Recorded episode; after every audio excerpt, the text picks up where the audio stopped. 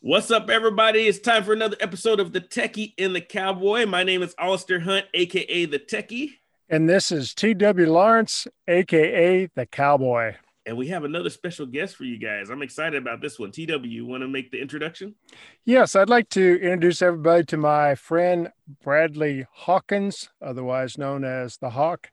He and I are becoming friends because we have in common the film industry. Whereas I dabble in screenwriting, he is actually uh, put in a lot of time both as an actor, a teacher of film, uh, and a director and producer of a very captivating, heartwarming, and award winning short called Calf Rope, which we will be discussing. I introduce Bradley Hawkins. And how you doing today, Hawk? Hey, I'm doing great. This is uh, uh really cool uh, to be uh, meeting you guys here this way, uh, and uh, um, I'm looking forward to our chat. Great. So let's roll that fabulous intro. And now, a few minutes with two of my friends who will soon be yours the techie and the cowboy.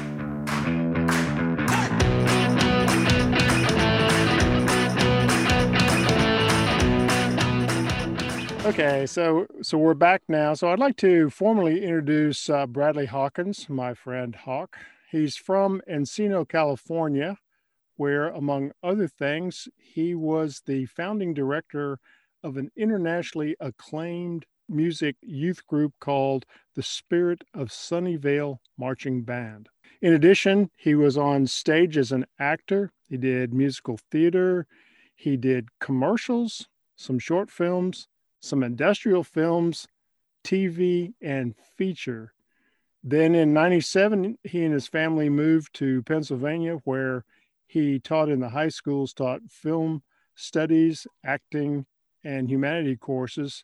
And when he retired from that, he got heavily involved in the film industry, doing more acting, but as well, he also does print media and he advises actors. And he himself is a talent. He does some print work of the industrial shorts, TV, and features. So, everybody, please give a warm welcome to our new friend, Bradley Hawkins, aka The Hawk. Uh, thank you very much for the intro there, um, uh, TW. I appreciate it. Um, and uh, again, I'm looking forward to our uh, our time together here. Um, and uh, I'm ready and willing to answer uh, or talk about any topics here you guys want to chat about here today. Okay, but before we go on, there's I'm remiss because I didn't when I when I looked up that you've got 16 acting credits on IMDb, correct? Yeah, which includes titles like The Last Man in Europe, The Golden Bullet, Unusual Suspects, and Announced Forest of the Dead. So you've you've got a little career thing going for you, don't you? Yeah, uh, uh, where where I've had the most um, uh, success as far as in uh, film and TV have been uh, the um, uh, docudramas that are on TV on like Investigation Discovery and, and channels like that. Um, I did a lot of theater prior to going into that, and a lot of commercials and such. So um, yes, my my path towards becoming a film director producer was in through the acting door, uh, so, uh, where I where I got my start. So that, those IMDb credits are that's how I got my IMDb page was initially as an actor, uh, but I've really been directing my entire life, as it turns out, as far as going all the way back to my my dad gave me an eight millimeter camera uh, back in the 60s, and I immediately started filming little short films, silent short films with my brothers and neighborhood kids. And so I got the directing bug very early on. My my first uh, path after retiring from teaching was to jump back on the horse no pun intended, um, uh, uh, as an actor, and um, things morphed towards becoming a director and a producer from there. So we're going to talk about more, a little bit more specifically about the your uh, calf rope project, but and you've talked about how you kind of made the switch from uh, actor to going back to being the director you always wanted to be since you were a kid. But a question would come up is how do you select the projects that you choose to work on? Well, that uh, so that kind of ties in with the whole path of actor to director. My first professional film project was born out of a situation where my daughter uh, I'd been acting for quite a while. My daughter started getting an interest into acting, and as a new actor, actors their primary job is auditioning. Unless you're in that top one percent of actors, an actor's job is to audition, and then once they get the part, that's the getting the part's the hard part. Once you get the part, it's a much easier route, but the competition is fierce. And so, as a young new actor, my daughter, she was becoming frustrated with the audition process world. My daughter Sarah's idea is that we should be creating our own content. That way, we don't have to go through the audition process. We create something that we come up on our own. And dad, dad, you've got skills that way as an actor, and uh, you, you know, you've um, worked for the school district you taught with as their one to produce the uh, in-house videos for the school district. So let's look for something that we could do together that way. And initially, we were looking for a project where we, where we can both act in. As I came home after one of my trips to LA, I got this text message from my daughter about this horrific audition that she went to. So she said that to me, and I read through this, and I called her back. I said, "You know that project we were talking about look, looking to do together for us both to act in? I don't see that, but what you just sent me, I think there's this is a movie we should be making. There's no part in it for me, but let's put you in the driver's seat as the lead actor. I'll direct this thing and let's see what happens with this. And that's what launched our first film, Roller Coaster. And that little first project ending up shocking everybody, uh, us in particular, into uh, where that won 30, uh, 30 awards nationwide with our very first project. Dadley Productions is our father daughter uh, film production company with Roller Coaster being our first project. I wrote a second project with a co writer, a comedy fantasy, but that created our second film, which is called Filling In. As far as Calf Rope, our newest project, um, that came out of a desire to tell sort of my own story, wanting to move from short films to features after having two uh, award winning shorts. Roller Coaster winning 30 we doubled the awards on filling in with 61 awards and that one went global. And from the success of the two of those my daughter said dad you're ready to move on to features. We really should be moving on to features because it's almost impossible to monetize short films but then there was something just tugging at my heart that i had this story i have to get out and it's the story that basically is a memory piece of my relationship with my grandfather when i was a young boy and uh, that's the main theme, if you would, for calf rope. So, so where would all the? I mean, I, I, like I'm interested in watching them now. So, where would somebody go to actually be able to view these these shorts? You know? Okay, so uh, uh, roller coaster and filling in are both available on Amazon Prime. Calf rope just got uh, uh released in uh, May.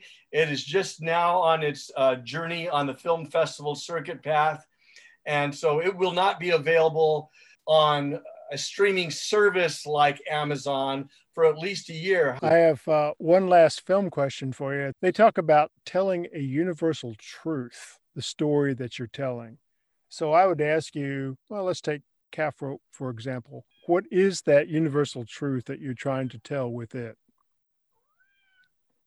I think it'd be easier and more clear for me to say what Dadley Productions brand of film is Okay. Because it applies to all three of my movies. I'm very much, uh, I think there's an overlaying theme in all my films of overcoming adversity. I love, love, love stories that deal with overcoming adversity. And there's definitely a theme of that connected in all three of my uh, films. I de- describe our brand of Dadley Productions as live action Pixar in the sense of a seven year old can enjoy it and a 77 year old can enjoy it even more from having more life experience, but that it speaks to both audiences and everybody in between. So, uh, what's important to me as both a, a filmmaker and, a, and as a Christian is that there's plenty enough darkness out there in the film world. I mean, you go on to, and I'm not going to beat up on a platform, but you we all know what platforms I may be talking about. There are platforms out there where it's so difficult to find something that isn't filled with um, gratuitous violence, sex, um, uh, evil, uh, uh, horror as options, but really difficult to find content that you can sit and enjoy with your entire family. And so, overcoming adversity is something that is important to me, and I think it speaks well as as a Christian as well um, and uh, and wanting to bring some light into a dark world that way. And I appreciate that because I have a ten year old, and I'm with you with the trying to find content. We like to watch shows together. That's one of the things that we like to do. Uh, you know, during the week after homework done and it's done and everything else. And some of these shows, even when they start off like at the beginning of the season, well, then they always have to throw stuff in there. And you're like, I don't want to explain that at this point. I just want to enjoy something for the family, you know? I totally hear you. And uh, uh, so uh, that's very much on my heart. Uh, since I know a lot of your audience on your podcast, I love the title of your podcast, by the way, Techie the Cowboy. That's a, that's a hook right there. but people ask me deeper about, so tell me more about your heart as a filmmaker. What is it you, you aspire to be? My favorite music group, rock band, if you will, um, has been since the early 2000s, Switchfoot. Um, I love the band Switchfoot. Two of my favorite songs are uh, Dare You to Move and We Were Meant to Live. Yeah. And I love the themes. Both of those are very much overcoming adversity themes in both of those. I would love to be, uh, I aspire to be the Switchfoot of indie uh, faith based Christian films, nice. where uh, very much seeker friendly, very much crossover. My films are, I don't see making evangelical films per se, but films that were that are very much seeker friendly, that are open the doors and make people want to find out more about Christ and maybe change their minds somewhat about what church is and what it means to be a Christian and that frankly was my door into christianity to be honest with you. Just a quick testimony background. Um, that was going to be my next question so that was a great lead in perfect. Oh cool cool. So i was not uh, raised in a christian family. Uh, my parents did take me to church as a young boy but that's not how i found christ through my parents. I was very much a seeker and so i credit three sources for leading me to christ. First and foremost was very controversial going back in the 1970s. And that was the film, the musical adaptation of Jesus Christ Superstar. And that came out in 1972. And in 1972, that film was picketed and there were protesters out from the churches at every screening of it saying this is the most blasphemous thing that has ever been put on film. And for me at 17, all that did was pique my interest. And so I went to go see it. I knew very little about Christ prior to uh, Jesus Christ Superstar. I knew there wasn't an Easter bunny. I knew that the real meaning of Easter had to do with this guy named Jesus, uh, who people claim that is the Son of God and that he died on a cross. And that was about all I knew prior to seeing Jesus Christ Superstar. I had never heard of the 39 lashes. I did not have any idea who Pontius Pilate was. Fat, and I loved hard rock music. I was really, really grabbed by the scene from Ted Neeley and Carl Anderson and Yvonne Elliman. It was just like, whoa, this is not what I expected at all.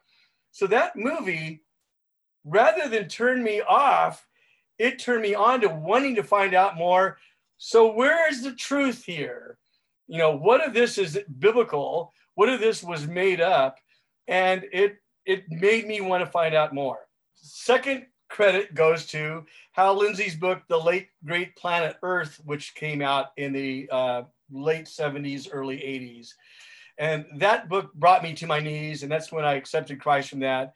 And I had a friend, uh, and that's how God works, a friend who was a Christian before I was, who gently was nudging me in that direction, turned me on to the late great planet Earth. And So everybody in their career has hit different points where it is that they've leaned on their their faith in order to be able to overcome. Um, uh, you know, if they haven't, I always tell young guys, you just haven't yet, right? it's, it's, it's coming, right? Yeah. Uh, so so talk about if there's been a, a, big thing that you can actually think of, a big point, a turning point in your career where it is that you had to lean on your faith uh, and that really pushed you through, or even after you've gotten through it, you look back and you're like, wow, that was really faith is what really got me through all of that.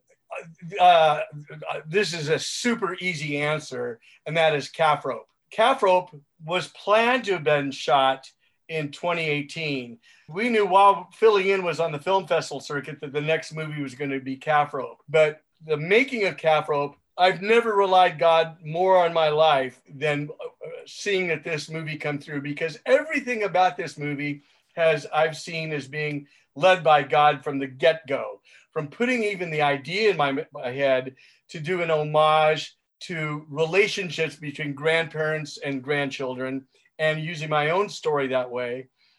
Every step of the way, I felt God at work.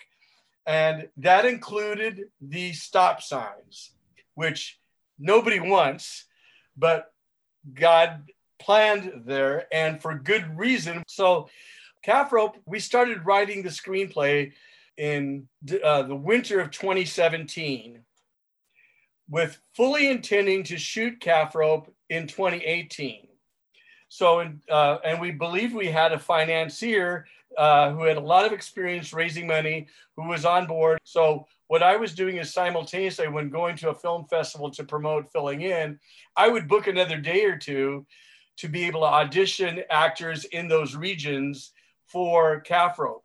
So we had a nationwide talent search to, to cast calf rope because it's challenging roles. We fully intended to shoot in 2018, but our money guy fell through and disappeared and uh, it didn't happen. So all the dominoes were in movement, but not the money. However, I had found this young, very young junior rodeo champion who I met at age 12. And there's a flashback scene in Calf Rope of the grandfather when he's a young boy as a junior rodeo champion. And I found this kid, and it's like, we've got to grab this kid and shoot him before he be, uh, goes into puberty and is, is shaving, or else it's going to lose that appeal. So all we were able to shoot in 2018 was that flashback rodeo scene so what we did with that footage we shot in 2018, we created a teaser trailer from a bunch of rodeo footage that we had, some shots that alluded to a different relationship modern time, and created a teaser trailer for the film. We used that teaser trailer in the film in 2019 to raise the funds that we needed to shoot calf rope in August of 2019. But here's a big problem. I found my grandfather in 2018 that played Mac, but many of the boys that I found for the younger part a year later had outgrown the part. And boys grow quickly between the ages of like eight and 10. So we essentially had to start over. But this is a great example of where God came to work. I am so grateful that we were not able to shoot calf rope in 2018. Thank you, Jesus, that we weren't able to because he had in mind somebody completely different to play the role of Brandon than we saw. And that was this young guy that was at the very last audition that we held for this. And he just, it was like so clear that that's why this film was delayed. I had not had the right Brandon for this role. And that little guy there has already won more awards than his age uh, in his very first film. Uh, uh, he's just killing it, and Gorman is, is, as well. So, very easy answer for me. God has had his hands on the making of calf rope way before I even came up with the idea. It's crazy how I've seen God at work on every step of this film.